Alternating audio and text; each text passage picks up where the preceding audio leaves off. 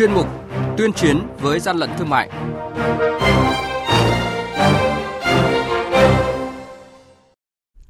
Thưa quý vị và các bạn, quản lý thị trường Hậu Giang tạm giữ gần 3 tấn rưỡi sản phẩm động vật không rõ nguồn gốc. Lạng Sơn bắt giữ số lượng lớn gia cầm nhập lậu qua biên giới. Nhận diện thủ đoạn mới lợi dụng kinh doanh bưu chính vận chuyển và tiêu thụ trên 100.000 sản phẩm hàng lậu, hàng giả, hàng cấm tại cảng ICD Mỹ Đình. Thất thu ngân sách trên 8.500 tỷ đồng mỗi năm do thuốc lá nhập lậu là những thông tin sẽ có trong chuyên mục tuyên chiến với gian lận thương mại hôm nay. Nhật ký quản lý thị trường, những điểm nóng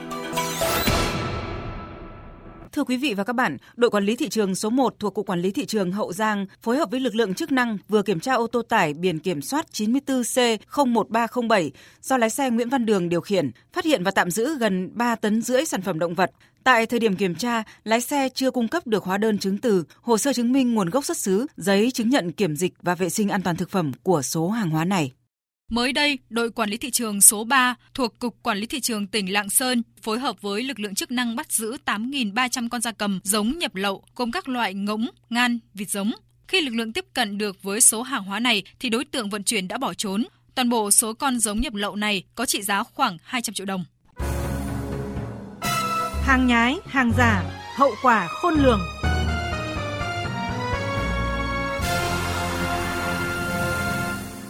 Thưa quý vị và các bạn, mới đây, đội quản lý thị trường số 1 và đội quản lý thị trường số 6 thuộc Cục Quản lý Thị trường Hà Nội cùng thành viên tổ công tác 368 Tổng cục Quản lý Thị trường kiểm tra cơ sở dịch vụ bưu chính Thuận Phong thuộc công ty trách nhiệm hữu hạn một thành viên chuyển phát nhanh Thuận Phong chi nhánh Hà Nội. Toàn bộ số hàng tại cơ sở, doanh nghiệp chỉ cung cấp được một hóa đơn giá trị gia tăng kèm tờ khai hải quan, nhưng thực tế đối chiếu với hàng hóa cụ thể thì không trùng khớp về chủng loại, kích thước. Trong quá trình kiểm tra, đoàn kiểm tra phối hợp chặt chẽ với các đơn vị đại diện pháp lý của nhãn hàng đang được bảo hộ tại Việt Nam như Zara, Adidas để xác nhận hàng thật, hàng giả đối với các hàng hóa có liên quan. Ông Nguyễn Kỳ Minh, Phó Tránh Văn phòng Tổng cục Quản lý thị trường cho biết cho dù diễn ra theo môi trường truyền thống hay nó diễn ra trên môi trường internet thì nó vẫn đòi hỏi nó phải có địa bàn kinh doanh cái khách hàng của nó nó phải nằm ở trong một khu vực nào đó thì nếu mà cơ quan quản lý nước mà nắm tốt khâu địa bàn quản lý tốt được các hành vi hoặc là các mô hình kinh doanh ấy, thì chúng ta cũng không phải quá ngại đối với việc xử lý mô hình chủ trương chung thì lãnh đạo tổng cục quán triệt tới các cục của địa phương cũng như là các đơn vị trực thuộc tổng cục tập trung triển khai kế hoạch 3972 về chống hàng giả các cái tụ điểm ở các điểm nóng trên các tỉnh thành và cái kế hoạch 2981. Thứ hai về mặt mục tiêu là chúng tôi sẽ nhắm đến những cái đường dây những cái ổ nhóm mà chuyên lợi dụng lĩnh vực thương mại điện tử để tiến hành cái hoạt động kinh doanh trái phép ở trên mạng internet. Thứ ba, chúng tôi đang tập trung vào đấu tranh với cả những cái nhóm đối tượng mà lợi dụng các đơn vị chuyển phát chuyển những cái món hàng không rõ nguồn gốc xuất xứ đó đi đến tận tay người tiêu dùng. Quý vị và các bạn đang nghe chuyên mục Tuyên chiến với gian lận thương mại. Hãy nhớ số điện thoại đường dây nóng của chuyên mục là 038 85 77 800 và 1900 88 86 55. Xin nhắc lại số điện thoại đường dây nóng của chuyên mục là 038 85 77 800 và 1900 88 86 55.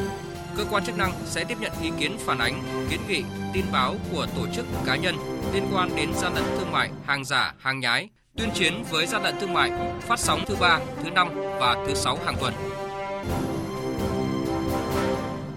Quý vị và các bạn thân mến, thời gian qua, mặc dù đã có nhiều giải pháp được đưa ra nhằm hạn chế, nhưng tình hình buôn lậu thuốc lá vẫn không hề có dấu hiệu giảm nhiệt, thậm chí còn diễn biến đa dạng và phức tạp hơn. Mỗi năm, nhà nước thất thu khoảng 8.500 tỷ đồng do thuốc lá lậu. Bên cạnh đó, khoảng cách lợi nhuận giữa thuốc lá hợp pháp và buôn lậu ngày càng lớn, tạo lực hút không nhỏ đối với các đối tượng tham gia buôn bán, vận chuyển thuốc lá nhập lậu. Theo thống kê chưa đầy đủ của Tổng cục Quản lý thị trường, Bộ Công Thương, kết quả kiểm tra xử lý đối với thuốc lá nhập lậu từ năm ngoái đến nay, lực lượng kiểm tra gần 2.500 vụ, trong đó xử lý gần 1.980 vụ, số lượng thuốc lá tịch thu hơn 646.000 bao, số tiền phạt hành chính trên 8 tỷ đồng, trị giá hàng hóa vi phạm hơn 61 tỷ đồng, 16 vụ chuyển cơ quan chức năng xử lý hình sự. Đại diện Tổng cục Quản lý thị trường phân tích, hiện nay phương thức vận chuyển, buôn bán thuốc lá nhập lậu theo chiều hướng ngày càng tinh vi, manh động và liều lĩnh hơn. Tuy không tổ chức thành quy mô đường dây nhưng thủ đoạn hoạt động khá phức tạp. Nói về khó khăn trong việc phòng chống buôn lậu thuốc lá, ông Phan Hoài Liêm,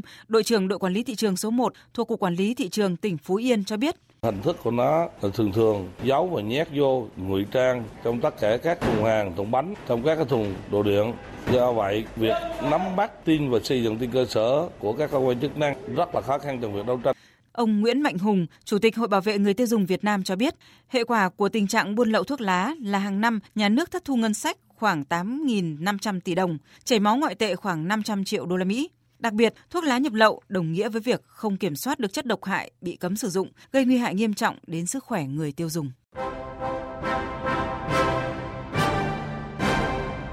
Chung tay chống hàng gian, hàng giả, bảo vệ người tiêu dùng.